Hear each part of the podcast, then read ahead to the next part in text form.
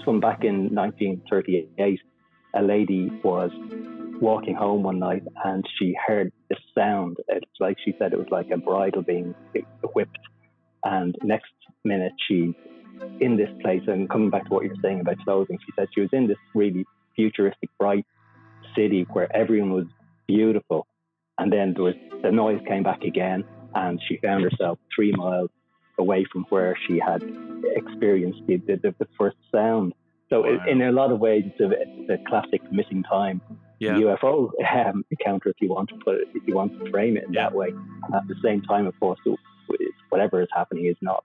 It's, it's, it's a it, UFOs are masking themselves. The story had been recorded using the context of the language people knew at the time, and yet it still resonated. We can still recognize that type of story for what yeah. it was. And again, as you say, these little oddities people dress differently. You know, it's like they don't know you're you're a stranger now in their their environment. Yet you're you're the outsider. But if they pop into ours, we can notice them. Hello and welcome to the Spirit Box podcast, where we explore folklore, magic, the world of the spirits, and everything in between. Today we welcome David Halpin. Uh, David is a writer, uh, from Carlow in Ireland, uh, and he has a deep knowledge and, and expertise in Ireland's fairy lore and its pagan heritage. On his Facebook blog, Circle Stories, he explores these themes in great depth, and we'll have the link to that in the show notes. So do do go give that a follow. David is also the creative force behind the Occult Book Review, both on Twitter on the YouTubes. Now, one of the things I really love about David's work is he's an active participant in preserving the lore and mythology of Ireland. He goes out and sees the stones, the fairy forts, and he teases their stories from them. Stories of celestial alignments, stories of folkloric importance, of people's experiences throughout the generations at these places. And I think that's amazing. I think it's vital, you know, for people like ourselves, uh, myself and yourself, dear listener, who are drawn to these areas. Um, the work of people like David uh, is what makes an awful lot of our research possible. Um, so anyway, this is a really interesting show, and it's it's one that was on the cards for a long time, and um, I'm glad we've finally managed to to make it happen. So so in the show, uh, David talks about how he looks uh, for the attributes and the themes that um, forms exhibit, you know, that, that they can manifest in the in the same ways. Um, and he talks specifically about this uh, in terms of the banshee, which kind of gets the show on the road. And he pulls various examples from memory from Dúchas, um, the Irish Schools collection, and other sources um, that that he's managed to collect over time. We go through the parallels with UFOs. We get into the are there differences between cities and rural areas in terms of fairies? Maybe they are, maybe they aren't. And we go down a bit of a rabbit hole after the old puka. We get into the power of reversals and how that seems to be a really, um, really a, a thread that goes through a hell of a lot of fairy lore. In the Plus show, we get into the dangers of summoning the good people and why uh, why David used the the term Cenobites to describe the fairies in, in his recent appearance in What Magic Is This? And David regales us with a story of brushing up against the strange when uh, on a remote trip to a to a stone circle, which uh, which really really made me laugh.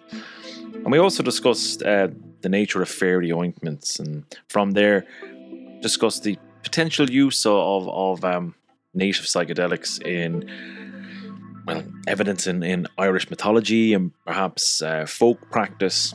And we go off in a couple of interesting tangents on the jinn, uh, Our Lady of Fatima, and the, the very nature of consciousness. So it's a, it's a, a fun show and one I really enjoyed. I'm also putting into the Plus show, I'm putting in an account of witnessing the Banshee from season one of the show. I've put that into the end. And do um, do hang about for that because it's it's a fun one, it's an interesting one, and it highlights some of the things that Dave and I discussed during the podcast.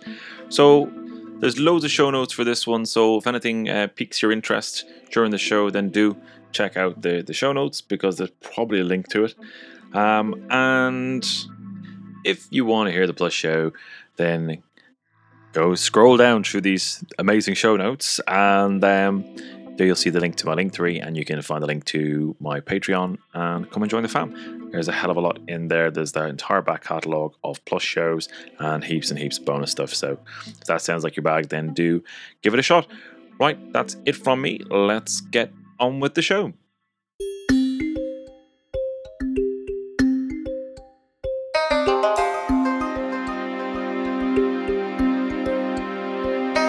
Um, I am very, very happy and um, waiting a very long time to, to welcome David Halpin onto the show. David, it's fantastic to have you onto the show. Cheers, Dara. It's great to be here. And uh, loved all the previous episodes of Spirit Box. So it's great to be on the show as well with all the great guests you've had on in the past. And to talk ah. to yourself, of course. brilliant, brilliant. Well, it's lovely to have you on the show. Do you know, I actually, I, I'd, um, I thought about kind of introducing you in Irish, and then I, I completely forgot about that. So that's um, bit of a disappointment to myself. My Irish is, is, is awful anyway. So oh, uh, mine's not great either, you know. But so yeah, yeah, yeah. we've been good. I've, I've, just, I've just seen my daughter's uh, Christmas report, so it runs in the family. So. I've I've um I've spent one of the kind of I do annual goals, you know, and some of which uh, uh, I do well, but others I don't. But I find it very helpful to track the year, and then one of the things I've been looking at is um really uh, reevaluating my Irish, you know, uh, working at it again. And um, one of the things that I found really, uh, I don't know, um, really lovely is the is the names for animals, the name for wildlife in Irish. There's so many beautiful names um, for for uh, various different forms of life in Irish that you just don't get the same impact in in in in English. Um, uh, and it makes me think an awful lot about kind of like you know the areas that you're interested in and you've got expertise in around kind of folklore and fairy lore and all that kind of thing. When when you look at how what the words mean specifically in Irish and then how they became anglicized you know there's a lot of them yeah. have you read uh, the the Manchán Magan book? Um, uh, he has a couple out now actually. So if you haven't does, you might you might find them he really does. he does. I, the the new one is actually um, uh, the gentleman who does the illustration um, uh, uh, listens to the show. So, oh, um, right, okay. He, he's very kindly uh, going to send me uh, a new one about uh, it's about the mythical creatures of Ireland, isn't it? It is, yeah, yeah, yeah. and yeah. and all of the all of the sacred places, and yeah. uh, you know, I guess it covers all of the supernatural folk, yeah. as well. But but yeah. the one previous to that was about the Irish words and where they came from. Again, like like the, the beauty of of the words themselves. And oddly enough, there was a book a couple of years ago um, about that as well, the way words are disappearing from yeah. the language and they're being replaced by, it's almost like a Gnostic or, or, or archanistic uh, takeover really? of languages, yeah. which is interesting, but it's a bit of a diversion in terms that's of what we're talking about now. Yeah, that, yeah that's interesting.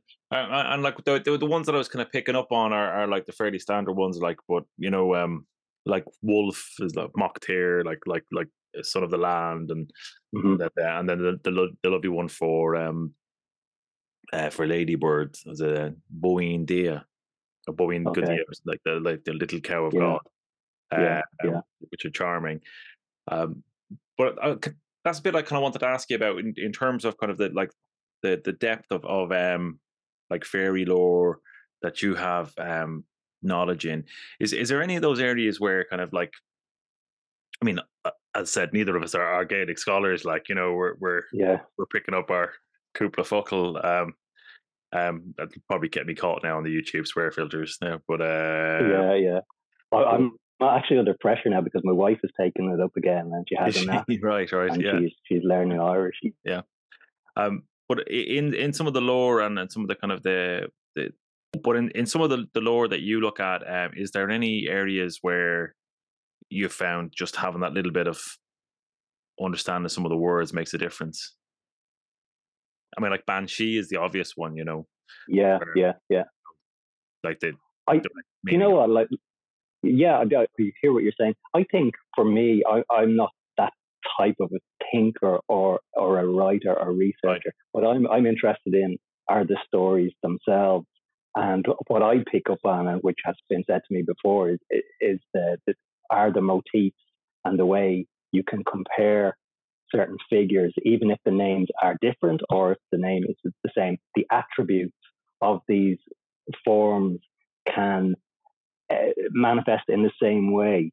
Yeah. Uh, like I, I remember a while ago, my wife had a gig in Roscommon, and we had to drive from Carlow to Roscommon to get there. It was, I think, almost three hours. And I remember thinking as we were driving, all of this land is so. Ireland is a small country, and yet a few thousand thousand years ago, this was all deeply forested. There were people who could probably live in their own little enclosed tribal area without ever encountering any other people. Yeah. And so within that context, then what's interesting is from all of Ireland, you you get these stories that are carried on in oral tradition of these forms, and yet they still have the same ways of manifest manifesting. You know, they they come with with lights, they move on lights, they they move like with with a fairy wind, or they they ask for certain things. So for me, that's what's what's interesting to pick up on. And even if the names are different, say for example the banshee, as you mentioned there, would both be known as the bab or even the bow, that, that kind of anglicized version in Wexford, but it's still the banshee, you know. Yeah. And as time as time changes and language changes, the, the persona and the traits of these forms still stay the same, even if how we dress them changes. You know, so I find that interesting, and, and I think that that also adds to the the mystery of the authenticity as well. I love that. Yeah, yeah. No, I, I, I really get that. You know, um, I can see. Like, I mean, you're you're one of the you're one of the few people who've read my my book, um, kind of already. So, for those who don't know, David was my Irish folklore stress test. I was like, if I can get past him, then I know it's I'm not completely full of shit. So uh, it's, it's a brilliant book, and I can't wait for everyone else to, to read it. There, oh, that's really kind of you. That's really kind of you. fantastic But, work. but that that was kind of where I picked up on like the like when I saw the Fire Durka in the, in the kind of the Yeah, yeah, in the in the in the Fianna stuff. Um, and it's really startling when you when you pick up those motifs. You know, when you think about kind of like so much of our folklore across the world has been divided by not just geography but but language and culture. And then when you're able to kind of boil it down to the nub, and you start seeing so many of these repetitive um mo- motifs, uh, it's it's staggering. You know, yeah, yeah. it's just kind of cutting. Uh, it, it's just this endless kind of repetition in, in so many ways of, of human experiences, but also kind of human experiences with the other. Um, and um, yeah, in, in hearing those kind of different versions of, of the banshee and kind of different. e- e- e- exp- I know you, you recently wrote a, a piece about that. I've been following. I, I follow you on Insta because I'm not, I'm not on Facebook because I'm a crotchety old man. Right, right. But, but um, that's one of the re- one of the only reasons that um I'm that I, I actually regret Facebook is, is your Well, because I always you know what? Like, yeah, it, it, it's odd. Like I didn't intend on staying on Yeah. Facebook or making that the platform, but it's just one that happened to take off, and Yeah. there are so many people there now who I interact with, yeah and the the problem for me, and, and it's a good problem, is that the the articles get shared so widely yeah that I can't uh, I can't even keep up with Yeah. commenting or answering questions on other platforms. But at least with Yeah. Facebook, Yeah. it- like I like I, I am there and people can yeah can interact. I can interact with people. So Yeah, it's, it's just worked out like that, you know. yeah It's, sure sure it's one of those things. yeah well, But um, do you know what, Dar? Just as an aside, can you hire up your mic a little bit? Is Yeah, that sure, sure. possible? yeah can you hear me? But is it can you hear me better now? Yeah, a little bit better. Cool. That's, Yeah, that's okay. Um, but um, yes, uh, I've written a few pieces about the banshee. Uh, Yeah. An interesting one, re- really, um, was after I had read Joshua's book, um, E- Ecology of Soul, Yeah. uh, which which I think you think you've read yourself. Um, there was there was an interesting story around this area about a lady in white who guards a, a, a Killeen, and a Killeen, for people who don't know, is a place where unbaptized children were were buried, and often it was strangers to to the area, or maybe a criminal, people who, who weren't allowed on the sanctified ground. Right. And oftentimes these places were also the, the local fairy rath or fairy fort. So there was an association for the for the the parents. They could place a, a child with the fairies. So if the fairies were seen as beings or forms who were uh, not good enough for heaven, not evil enough for hell, the children were, placed in this liminal space. Okay, where the parents could have some kind of consolation in that their, their, their child was somewhere and being looked after. But anyway, coming back to this local story of a lady in white who was known more as a ghost or a banshee, um, I kind of thought it was interesting that she appeared at a Killeen, and it was a different attribute to if if we want to classify her as a banshee. It's a totally different attribute, almost like a psychopomp you know, like she's yeah. guarding the, the, the souls of these children. Yeah. But from that perspective, why I was interested was because it kind of dawned on me then that it's us who are placing the the modus operandi on these forms. It's us yeah. who are categorizing them. But really, we could be completely wrong. so yeah, yeah. So from that perspective, I was interested in what Joshua had written as well, and because he his book is so it has so many different stories and so many mm. different perspectives and uh, fantastic work. But just when I was thinking about the banshee, I was like, yeah, like, if this if this form is a banshee, like it's it's something that we don't normally think of banshees as doing, uh, uh, you know, being psychopomps. Instead, they're they're people who warn about. Uh, they may place a curse on a family. Uh, yeah. They're out, outside time in a way because they tend to be able to speak about what's going to happen to a generation in the future as well as the present. And I find that that as I've written about before, it's almost like a quantum aspect, mm. you know, because they're outside of our, our everyday perception and our everyday experience of time, and yet they, they, they seem to have no problem moving dimensionally in that way. That's and of course, yeah, well, like you know, but that's that's just a different context for the banshee, which they, I, I find interesting to contemplate. Mm.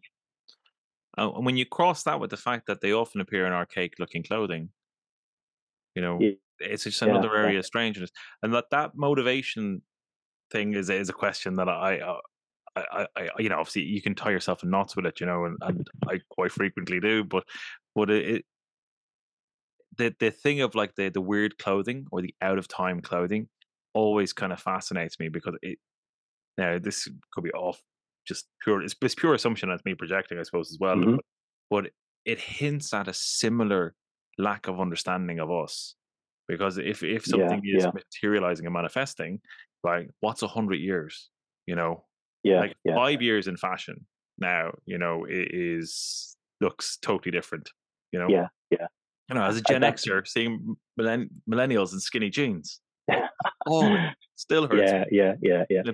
But you know, there's a, another story from around here which appears on the Duke. When I say from around here, I should say like where I live. I live on the, the Wicklow Carlow border, and it's an area where we have uh, we're lucky, very lucky to still have lots of stone circles, lots yeah. of fairy forts. And um, I've been involved in a few campaigns to try to preserve them and to stop uh, development in these areas, why people would want to yes. uh, kind of knock down a stone circle or dolmen or, you know, it's, it's, progress, we're told, but really it's, shocking yeah. what can be done. We had a near miss recently where there was supposed to be a wind farm erected next to a stone circle. Yeah. And it would block out an alignment from Keadeen Mountain down to Boleycarrigeen, which has existed for over 5,000 years. Now, luckily enough, the, in the end, the, the planning was rejected. But it's an ongoing battle to right. try and preserve this type of heritage. Yeah. But anyway, coming back to that that story, on that particular mountain, Keadeen, we have lots and lots of stories about fairies, uh, people going missing, missing time, lots, lots of really interesting motifs and parallels to to UFO uh, lore and occurrences as well. But this one back in 1938, a lady was walking home one night and she heard the sound. It's like she said it was like a bridle being whipped. And next minute, she's in this place. And coming back to what you're saying about clothing, she said she was in this really futuristic, bright city where everyone was beautiful. And then there was the noise came back again, and she found herself three miles away from where she had experienced the, the, the first sound. So wow. in a lot of ways, it's a, it's a classic missing time yeah. UFO um, encounter, if you want to put it, if you want to frame it in yeah. that way. And at the same time, of course, whatever is happening is not. It's it's, it's a it, UFOs are masking themselves. That story had been recorded using the context of the language people knew at the time, and yet it still resonated. We can still recognize that type of story for what yeah. it was. And again, as you say, these little oddities, people dress differently. You know, it's like they don't know you're you're a stranger now in their their environment.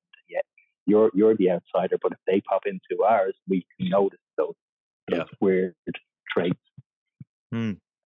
Yeah, yeah, it, it's it's it's it's so interesting, and it does. Uh, yeah, I mean, I think what you were saying there about existing outside of time um, makes an awful lot of sense, or indeed, like from from a jinn perspective, uh, from sorry, from from a kind of an Arabic perspective, the idea of jinn having like these extraordinarily long lifetimes, um, kind of hint at the same thing, you know. Um, yeah, yeah, yeah. You know, it's it's fascinating stuff.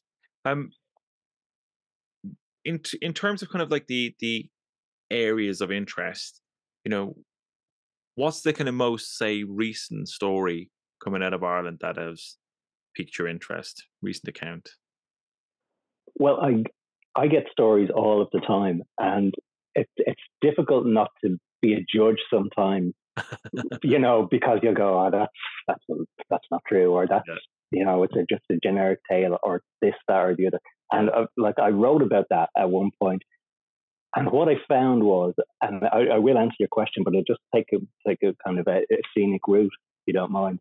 Of course. What I what I uh, was writing about was the pressure people are under to conform to previous fairy types in yeah. Ireland because they don't want to say something that's too, which has which has too much uh, peripheral strangeness first and foremost, but which they won't be able to explain to people.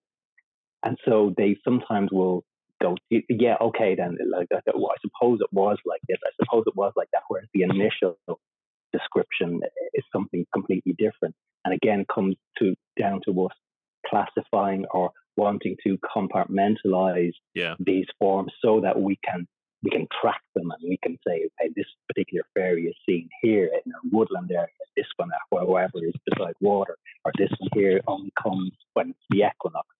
Whereas in fact, if you go a little bit beyond that, perhaps it's us placing those restrictions on these forms and they're as unaware of these categories as um, as, we would be if we were in their world and we were trying to make sense of it.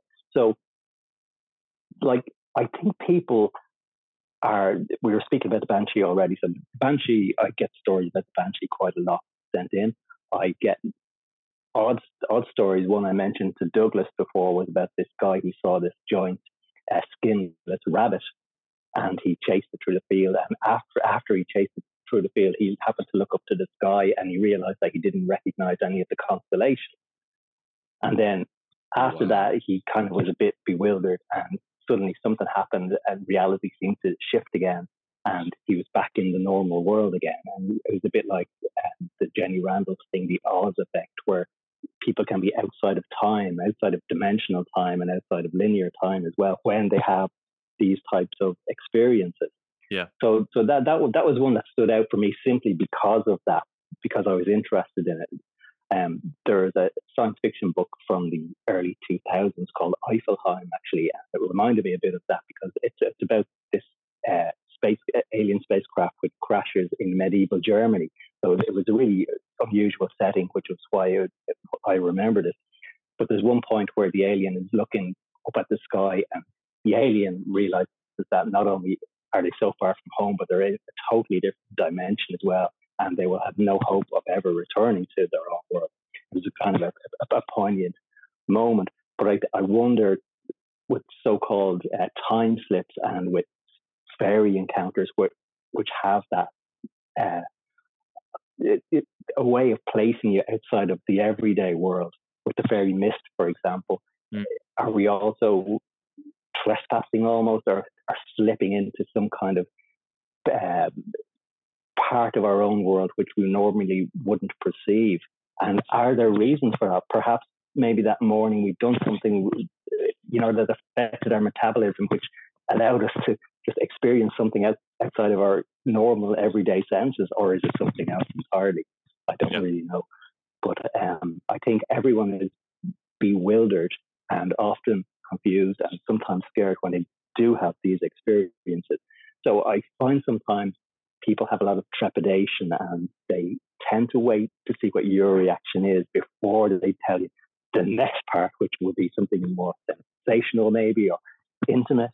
And they would be reluctant to disclose that, you know, because oftentimes there's a, a sexual element of fairy encounters, which you don't you don't see that part in the Dúchas archives, for example. In fact, there's, there's very little of dark folklore yeah. in, in Dúchas. And I'm not saying sex is, is, is, dark, but people weren't, well, for some people, but uh, for what it is, people would not have disclosed that.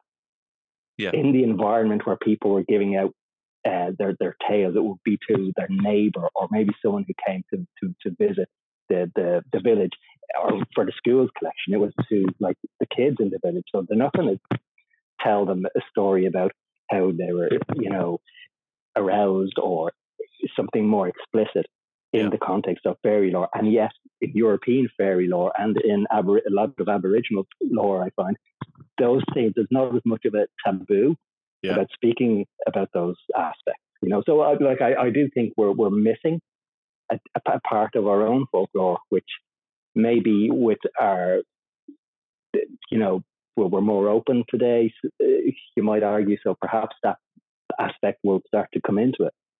Yeah, yeah, and and, and you know, and, and we're missing, like we're we're missing big sections of history.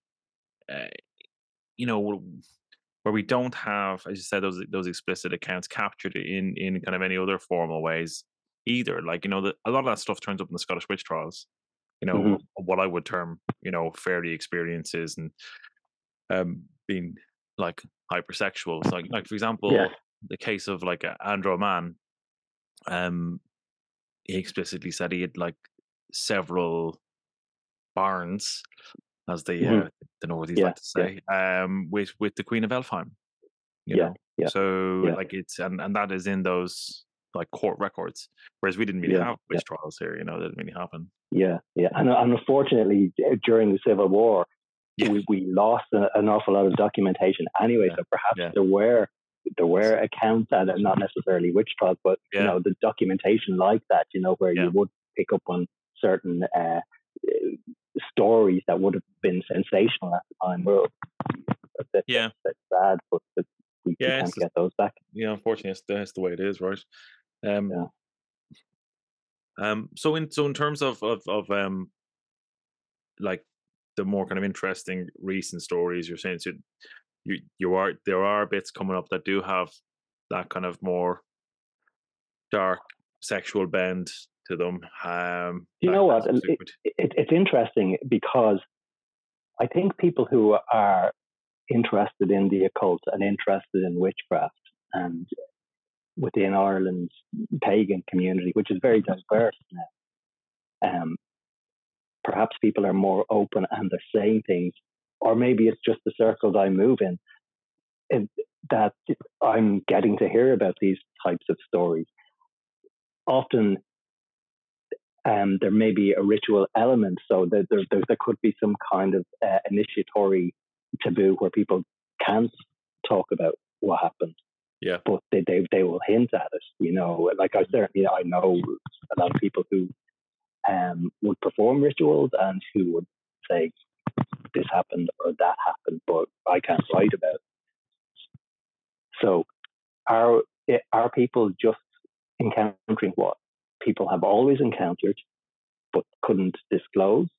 Um, there's certainly a bit of a taboo about speaking about fairy encounters in general, not even from a, a, a, sexual point of view or from some kind of dark magic where they had to use a piece of a corpse or something like like now there are the odd stories in Dúchas. There is a particular story where a fairy instructs someone to dig up a corpse and use the hand. So, you know, no, the dead hand. Like I was surprised to find those types of stories in the archive and using using the hand for things to uh, either uh, make your neighbor's butter go bad, you know, or even to break into houses. So that that is interesting that that bypassed the, the type of self censorship that we had. But I suppose in other ways, there was almost I, I don't know if you find this Dara, but the, the, the Irish humour is quite dark as well. So there are toothache remedies where you dig up a, a corpse and take the skull and rub the, the corpses the, the, the skull tooth against your tooth. And those kind of things are in. And there's, that's a really dark thing. And yet it's almost humorously thrown in, you know? So maybe, maybe that, that's an Irish characteristic. I mean, talking shit is one of our, yeah, one of our cultural yeah, yeah, yeah, yeah, yeah, um, there was a there was an interesting um, show we did a, uh, a couple of years back uh, called um, "The Spancel of Death." Yes, I remember that one. That was a very, yeah. very good show. That was the, the, the girl whose uncle, I think, our great uncle, had written the play. Was that right? That's right. It, yeah. And it was it was on in the Abbey, and then it didn't go ahead because the the rising took place. That's right. Yeah, yeah, yeah, yeah, yeah. Good, mem- good memory on you. Yeah. um. Yeah, that's exactly it. And then that was uh, that was an interesting one because like um, it like total black magic in, in, that one. Yeah, yeah. Like digging up a corpse and taking a, a making a ring of of of skin, cutting it out so it came off as a perfect ring, and then wearing it about one's waist for the rest of your life. Yeah, yeah. And and the, and the thing is, of, of course, that spell did not just exist in isolation. Isolation. Yeah. It didn't pop out of nowhere. Yeah. That, that was obviously part of a lexicon of spells that we we perhaps uh, I don't know we we didn't write about and still exist, or else it, was just something that um, again initiation, uh, witchcraft lines, and so on. You get a lot of people saying that they're part of um, a tradition that's been going back hundreds of thousands of years. At least people say that say that to me, and yeah. maybe, maybe they are, and so they're going to have access to to yeah. spells like that, which are which are very dark. But it, that that puts me in mind of uh, the idea of bloodletting as well, which which again existed and it, it managed to, to get through Dúchas archives as well. So there are accounts of people drinking blood on certain days, drink mixing it with milk, um, for protection, for fairy yeah. protection. But then there's also an interesting story of a woman who was washing her sheets and she, she put them on the fairy fort to dry. And when she came back the next day, they were sprinkled in blood. And after that, she, she got really sick and died herself. And then later, she was seen at the fairy fort as a ghost in the company of the fairies. Right. So I always find that a really interesting account because it has a, a number of interpretations, but or, or avenues that you can go down. But first of all, like, did the fairies poison her? Did they put contaminated blood on her sheets? Mm-hmm. Was her transgression really that bad? Like, mm-hmm. put her sheets on the fairy trees at the fort to dry? I mean, doesn't seem to be too too uh, too bad a thing to do. But then afterwards, of course, when she's dead, to be seen in their company, so it's not even like was the blood used to initiate a transformation from the human world and allow access to yeah. the fairy world because you do have that lim- liminal area where it's like are they a ghost or are they human or have they been transported to something in be- a place in between and it's it's an interesting one to contemplate for all of those reasons but it also strikes me as one that's a good example of how baffling sometimes the actions of fairies are to us because yeah. we can't we can't really make sense of that. We're like, well, like why why would you do that to this person? But again, their motivations might be completely different, and it's you know you'll you'll spend your whole life trying to find the answers to to these stories, and and you, you won't do it in the end. Mm-hmm. Yeah, and you know, I I love these stories. They're they're so fascinating, and and they, they really they really bring me home. You know, um, they bring me home in a in a in a, in a kind of very rural way. Um, well, obviously enough, but but the the reason I'm making this meandering lead into the question is is like you're very close to to so many people that have a, a, experiences, and you're you're an authority in, in in this area. Like, I've rarely heard of like fairy encounters in cities and towns. Like they always seem to be confined to kind of rural spaces. You know, when I think of a fairy landscape, I have a very very clear one in my head. You know, um, what's your what's your thoughts on that? It, I know you get you get things like brownies, like house fairies. Yeah, yeah. You know, the Dobbies of this world. Um, yeah, you know. um, it, it's an interesting one to ponder because I mean we're we're we're approaching a point now where we have so many cities and they've encroached on so much of yeah. um, previously wild landscapes. So perhaps the, the apparent um, disparity there is simply due to that, and it won't matter once once the city's expand up and the towns expand yeah. enough, you'll find that the, the the encounters continue. So there is that, but there is also there are a lot of accounts in Dublin City as well. For example, back in the 30s, like if there's a few um, podcasts uh, from the National Folklore Archives where they talk about people living in in the in the tenements, yeah. throwing out their their wastewater and they would have to call out or whistle in case the fairies were going by. Yeah. Uh, uh, it's because they didn't want to offend them. So there was that knowledge mm. of fairies and the belief that they could still be existing in that urban environment as well as the, the rural areas.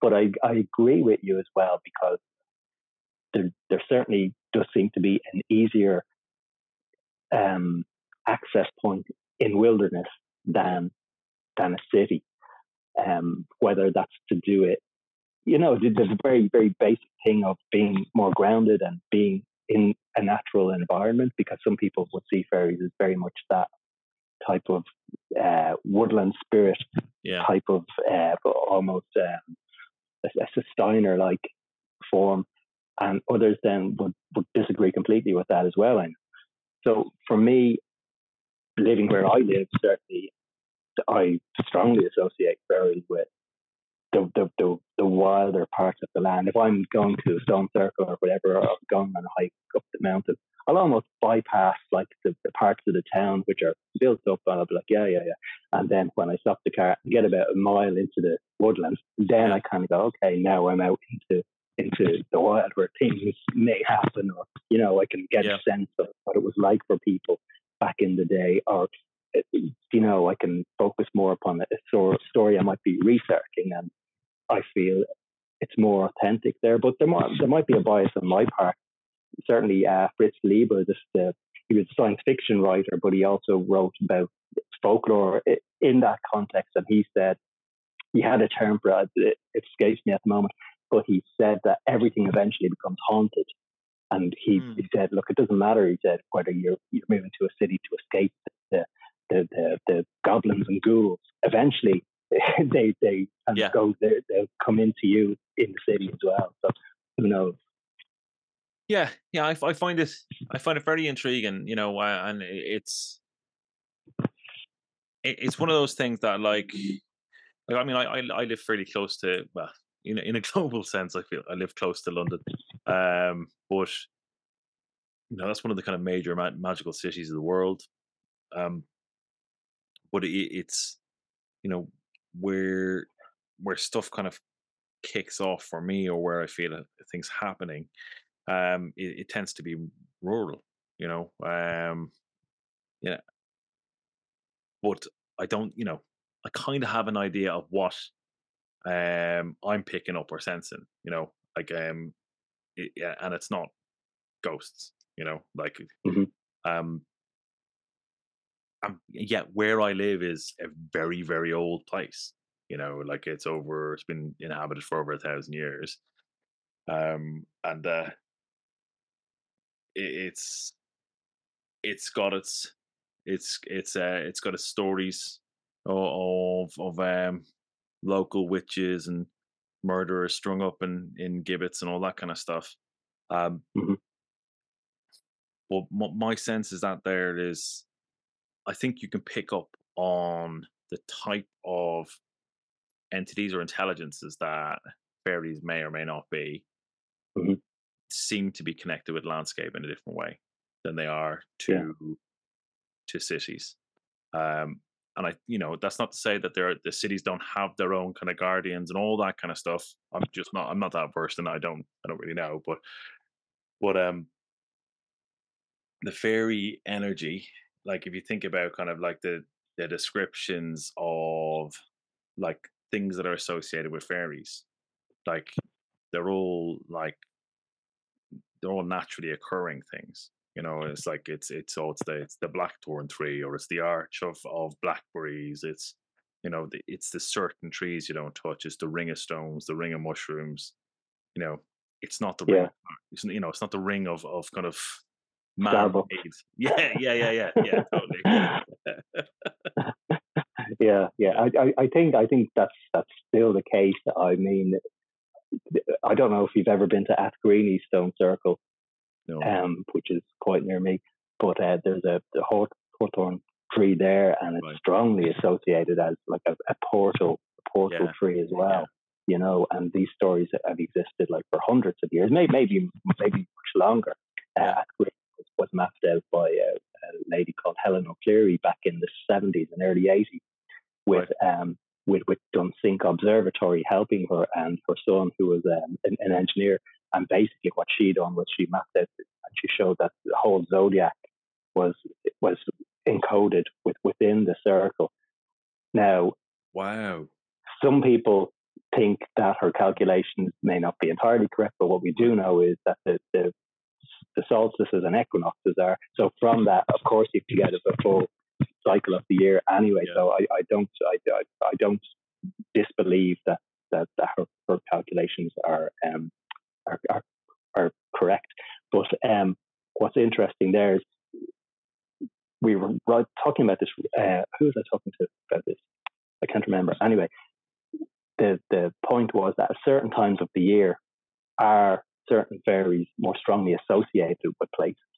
And you can just take a cursory look through Dúchas or whatever, and then you find out, oh yeah, there are certain fairies that pop up in in the summertime. In the solstice, for example, the Amadán, who is supposed to be the worst fairy to encounter because the Amadán is one, you know yourself. Yeah. Um, it has these this dual aspect, and uh, the Amadán, even Biddy Early apparently, wasn't able to cure the stroke from the Amadán. Oh wow! Because it was it, it was so strong and so uh, it's so powerful. So the Amadán is strongly associated with with June, which from a zodiac point of view is the, the sign of Gemini. So it's interesting to look at that dual dualistic nature. Is that a remnant of previous knowledge, just just bleeding into the fairy lore, or, or is it is it literally true? You may encounter the Amadán and be okay, or you may yeah. encounter the Amadán and end up, you know, insane. And yeah. then there are other fairies that are associated with the arrival of certain flowers and plants. So uh, with, with, bluebells, for example, there there are fairies dressed in white who appeared at um, Rathvilly Moat, for example, and Rathvilly Moat is is an ancient structure which again was has um, particular ages built upon it, but these fairies called to a house of someone who had picked blueberries and they, they, they knocked on the door and they're dressed all in white and they, they looked like normal human beings and he said you're not to take the bluebells anymore they belong to us so they were associated with that particular flower and then of course there's berries that are associated with daffodils and again the hawthorn tree so eh, coming back to your point eh, you have all of these links to nature but you don't have the same links to eh, urban environments yet but may, maybe at some point that yeah. will change. Yeah, yeah, yeah. Maybe it will change. Yeah, that's fascinating. Um, so one one fairy that I really want to get your opinion on is is the the the puka, and um, it, eh, eh, I've been kind of, I've got, I think I've got like something brewing in my head about kind of um that this might kind of been uh, my next rabbit hole to fall down to. Okay. Um, and it, it kind of it started with it's, it started with kind of like the the the Puck Fair, and kind of all the kind of etymological links with the word puka, book, and almost every northwestern country in Europe has a variant of that word, which means a similar thing. Yeah, yeah.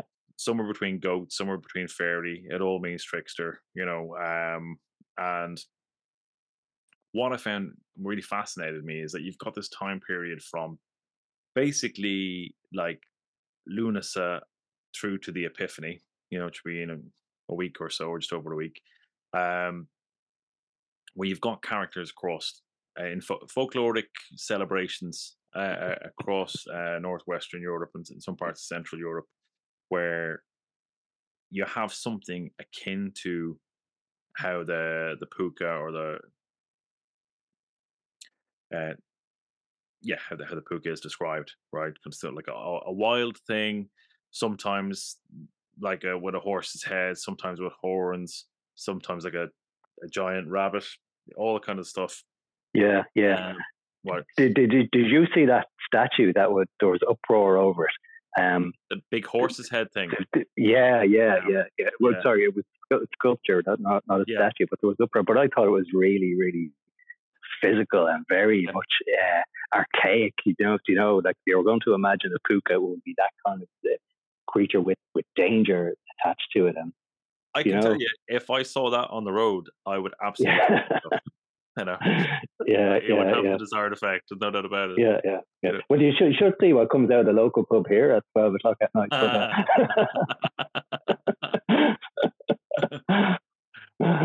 so, so you have so if, like say if we started at like started the Puck Fair, um, yeah. Kerry, and you have all the kind of the the, the wonderful. Uh, I mean, I, I, when I often describe this to kind of locals here in, uh, in England or, or friends, and if not from Ireland, they're like, "Hang on, what?"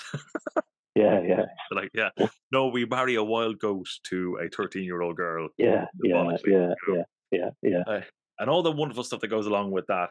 But you know, the crowning of the of King Puck, uh, and like you know, there's a there's a there's an undercurrent of a, there's a covenant there being made between the locals and the wild. You know, yeah, there's, yeah. there's a, co- a, covenant being made. You know, um, yeah, yeah. And then you go across to um, Central Europe and, and, and Germany and Austria, and you got Krampus. You know, and yeah, Krampus is yeah. like the the reverse of of um of Santa Claus, right? And he comes and you know takes the bad children away, all that kind of stuff. Yeah. And then I found out about um figure in in Finland uh, called um Nuuttipukki. Oh, yeah, I think that's it. Yeah, I've been emphasizing. Okay. basically, I, I'm one of my best friends is from Finland, and okay. um, I find the Finnish language like in a deeply, deeply childish way very funny. Just to yeah, yeah, yeah, it's all like you know, it's bumpy. It's a bumpy language. There's, there's lots of clicks and whistles in there. Yes, you know. Yeah, um, but it's a, like a, a, human type wild man who's got horns, right? You know, so it's yeah. and this this um I think it's uh, it's around Epiphany, uh, Saint Knut's Day. So Nuuttipukki is like nuts goat, right? Yeah, I think yeah, it's, yeah. it's goat some of that, but it happens around Saint Knut's Day in, in in Finland, uh, which is around the Epiphany. So you got this whole period from like Lunasa through to Epiphany, where you've got these wild kind of wild man figures right? Yeah. Who seem yeah. to be kind of tied to goats in some description. They all have this this etymological connection to puka or a variant of it. And buka yeah. being buka being the kind of bukado, the the the, the Cornish equivalent of this mm-hmm. um this spirit. Um and they all have this reversal happening. So it's like yeah, you know, yeah. The Krampus is the reverse of Santa. Um, the, the, the wild goat is crown king. It's a reversal of the roles in civilization, and and the the the, the Nuuttipukki is is like playing tricks, you know, to enter the house. Yeah, like uh, yeah. the the Mari Lwyd Wales, right? So it's playing tricks. You have to sing a song to come out and all that kind of stuff. Yeah, yeah, you know, yeah. and we have all this costumes like the the Wren Boys, Straw Boys. So the same stuff in some way happens. Yeah, yeah, yeah. Across yeah. this longer time period. Um, and I'm absolutely fascinated by that you know, and fascinated kind of like how the kind of similar kind of mischievous traits are, are exhibited. Yeah, do, do you know, know what's interesting there? Um, I, I live close to uh, Poulaphouca. Have you heard? Do you know Poulaphouca Ah. in, in Wicklow? So, so Poulaphouca is pool of the Puka. Yeah. And before Blessington Lakes were created, they were created artificially back in 1947, it was Right. finished in finished in 1950. So basically, they flooded the entire Liffey Valley there Right. and created these lakes. But before Blessington Lakes, what, what was there? There was a place called the Pool of Fuca, and it was a pool associated with this fairy being. Yeah. And I was I was interested to, to, to, to try and find out what kind of stories were there before this place was gone. Now, if you go onto the National Monuments database and you go over Blessington Lakes on the map, you can see all the red dots where there were ancient structures Right. that are now submerged beneath the water, which is which is sad, but at least Yeah. we have some kind of record of them. And I so I, I was like, okay, yeah, it was a place strongly associated with with ancient monuments, but then I would like check the Dúchas archives again, and then there were stories about the particular puka who would change into a rabbit. Sometimes he would pretend to be a school teacher. So when you're talking about that trickster element, and the, when I say trickster, I don't just mean something we can't understand, but to actually uh, almost subvert the Mm. local population. Like, what what better way to do it? To become the school teacher and then turn into the rabbit when people find out about you, and then Yeah. run across the hills with everyone shooting after you. You know, Yeah. so you have that you have that leftover uh, archetype, and the puka in Blessington manifests as odd- oddly enough. Okay, so I mentioned the rabbit, but there are also stories of it being a black cat. There are also stories Oh, of really? it being a bla- uh, being a horse, and which which is actually quite common because uh, Yeah. close by here is uh, the what's called the Ring of the Rat, which is this uh, Bronze Age fort, and then it became then a later medieval enclosure. And one of the stories associated with the Ring of the Rat is that a person was taken for three days by the puka, and the puka he thought he was only gone for three hours with this missing time. Yeah. Uh, motif is quite common with, with fairy encounters as well. So he was taken by the by the black horse. He thought he was being uh, taken away for three hours, and he came back so weeks later, three days later, or something like that. Right. So that's interesting as well because the puka there doesn't seem to be a definitive way to pin it down, and I guess that's part of its nature. yeah. And you know, like that that idea of reversal is in itself throwing it back on you and reflecting Mm. what you want to see in a way you, you, you might argue. But there's also an interesting way of looking at it because the puka being associated with the winter, the winter was the wildest time that, and the time where you were in danger and where nature might kill you anyway because of whether it's starvation or the cold. Yeah. So it's interesting to have that figure associated with, with, with the elements. And there are also parallels there to the Cailleach as well. Yeah, lots Yeah. of the, the, the, the women, very type uh, supernatural figures associated with this time of the year, La Befana, um, Perchta, and so on. So and, and Holda. So these are all women representing the winter in a way, but at the same time, there's there's more to to them than that because they all have their own supernatural attributes and their own motivation. Yeah. Just like the puka has. It's just trying to get a pin on it is is very difficult. Yeah, yeah, no, it really is. Um, and I, I, I think what what really fascinating. and I'm so glad you picked up on that about there because that's a bit I forgot about. Like, um, how so many geographical places are named after this this this particular like spirit or archetype, whatever whatever it is. It's like this everywhere. Like Yeah, it's all yeah. over the place here as well. And like Yeah. in, in the UK, you come up with like you know Puck Lane and like um uh, and the, the or Pook Lane, these kind of things. Like just comes up again and again. It's absolutely fascinating. Yeah, And it Um, shows it shows the connect con- connection that was there between the everyday world and the supernatural world. How Yeah. pervasive it Yeah. was to have to have all these places named named after these figures. It's like what we were speaking about at the start, um, where I was saying traveling through Ireland and you see how people could live in isolation, and yet they still came up with figures who may may have had different names sometimes, but at the Yeah. same time the attributes of these forms still came through. And when you look at the tales from whether it's even the UK or Wales or Scotland or, Yeah. you know the, the Celtic countries as as Wentz show, lots of the figures are very very similar. So that's, Mm, that's interesting. Is it just that you you then come up against that barrier of like well, hang on, are, are they obeying geographic rules?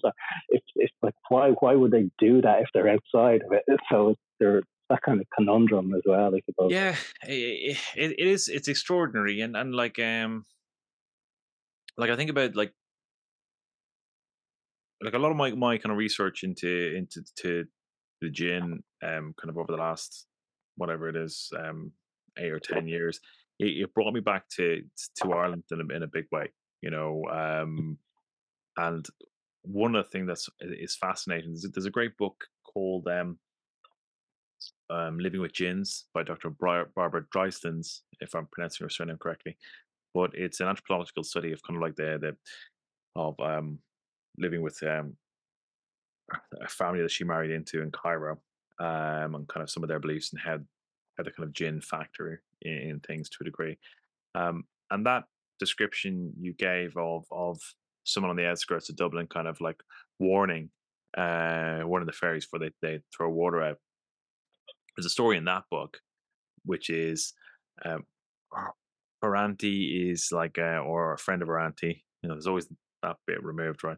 Um, was working late at night, which is considered a taboo anyway. Uh, cleaning late at night in the house was considered a bit of a taboo. Mm-hmm. And through the kind of the the, the the the mop bucket water out the front, um, and as she did so, she she saw a dog. She threw it at the dog, right? Um, and then she was struck down blind. And then eventually mm-hmm. he was praying over and she started to see the dog with the image of the dog was kind of burned into her mind's eye. And um, eventually she, um, the, the, the kind of the, the jinn magic was reversed, but she began to think that the dark, the black dog was the jinn. Um, and I was back, uh, I was back in Mayo uh, a couple of years ago, and I found a paper cutting in the Western People uh, and I was talking about kind of Irish fairy lore, what it gave a case of a woman in Mayo who um, had thrown water out without giving the the correct, you know, um, warning. Yeah. yeah. warning and preventative saying, which is like something in Irish of like, you know, Ishka Salak chalked, so, you know, yeah. move, move, you know, this kind of thing. And um and she did she hit she had the fairies cursed her, she hit a fairy, injured them, and, and then um her face was reversed, you know, the, the back of her head, and then uh, right, right. I can't remember if she if she was recovered from that, but but you know, it's one of those things where like you know we talk about kind of geographical distance in in Ireland being kind of a barrier, where here you have Cairo, you know, you got yeah, Cairo, yeah. Cairo and Mayo talking essentially about the same thing. Yeah, know?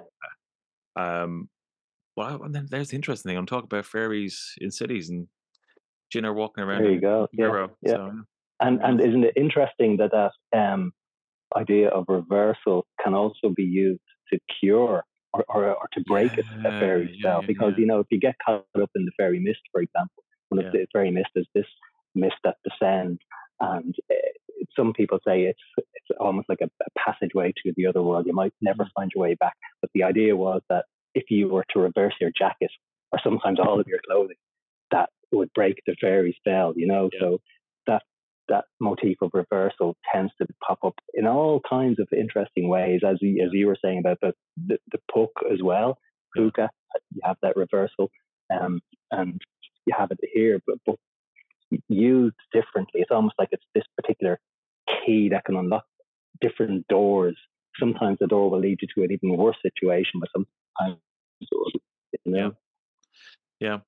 Yeah. Um, so in in your your show with uh, with Douglas in, in what magic with this um you had a wonderful expression which I think Douglas picked up on which was um called the fairies essentially were like Irish Cenobites or or um oh, some, yeah. something to, to to that effect um what made you what made you think that like um I mean apart from everything they've done but um well like it, uh, books anyway, and he has a huge knowledge of folklore and fairy tale from around the world. So I would say he he he knew what he was doing, making Cenobites. What they are, Cenobites are these demons, if you like, that people summon. They they have in, in the movie Hellraiser. They you get this magic box and you uh, un- unlock it in a certain way, and they come to you and they will give you your your your your wish, but there's always a terrible price to pay, of course. And they they have that trickster nature as well because what they say may be literally you may you might make an assumption about it, but when you look at the words, there there will have been something in there that tripped you up and you, you didn't know, and suddenly you're theirs forever. And that's very very much like you know some of the encounters with with fairies.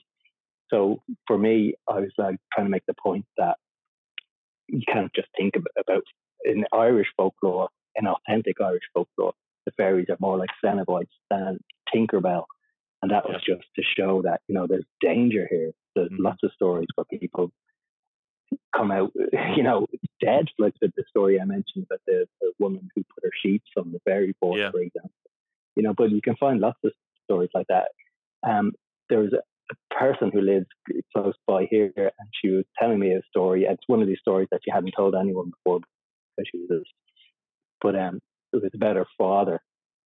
And one of the local fairy forts, the rumor was that there was treasure in it. Right. And when he was a young man, it, things were hard family. And he decided that he was going to go up and just see, for example, if, yeah. if, if, if he could find it. So he went up anyway and he was digging away. And at one point he looked up and there were crows every, everywhere. And but he was getting scratched and so on by the, the bushes and he couldn't find the entrance to the fairy fort. So he went home and then that evening, he began to bleed from his no- from his eyes, and he was bleeding all night. And that was his warning, if you like, to to not do that again. Yeah. But it's another one of those situations where you go to this place, uh, you're it's taboo to do it, and there was a punishment. Now, in a way, he, he got away lightly based on some of this the, the fairy anecdotes that you hear, but still the family didn't talk about it. And this woman was like, she's an elderly lady now she didn't talk about it, but she she heard that I write about fairy story, so she wanted to tell me about what happened. So there's yeah. that authenticity about it as well. So, you know, I, I just do think that people often underestimate the danger. Yeah, yeah. No, that that's that's really lovely. That's it's really lovely, and uh, it's a it's a beautiful way to to I think um encapsulate the modern it, it coming up against this phenomenon. You know, really is. Yeah, uh, yeah. What, David? It's been tremendous chatting to you. You know, as I said, I've yeah, been it's been great, and you know, we we could go on for hours. I know, but it's it's, it's one, know, one of those one of those subjects. I'll put you on the spot now. Um, what people are listening, we you'll come back on again, will you?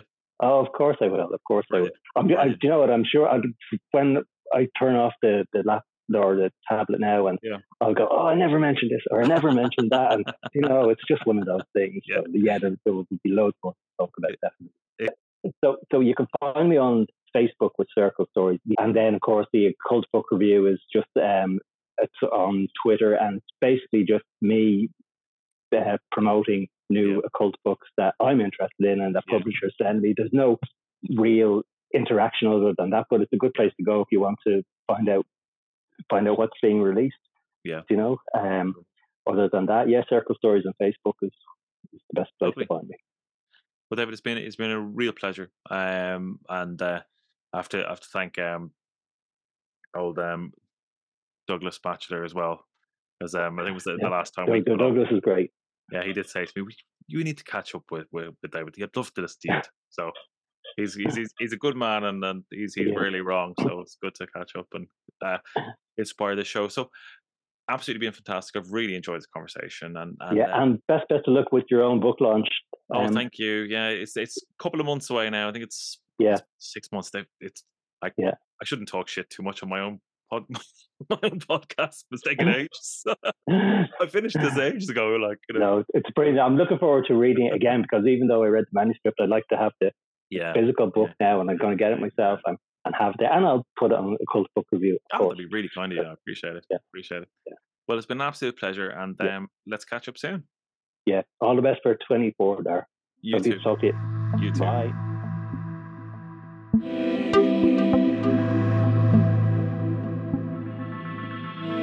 Thank you.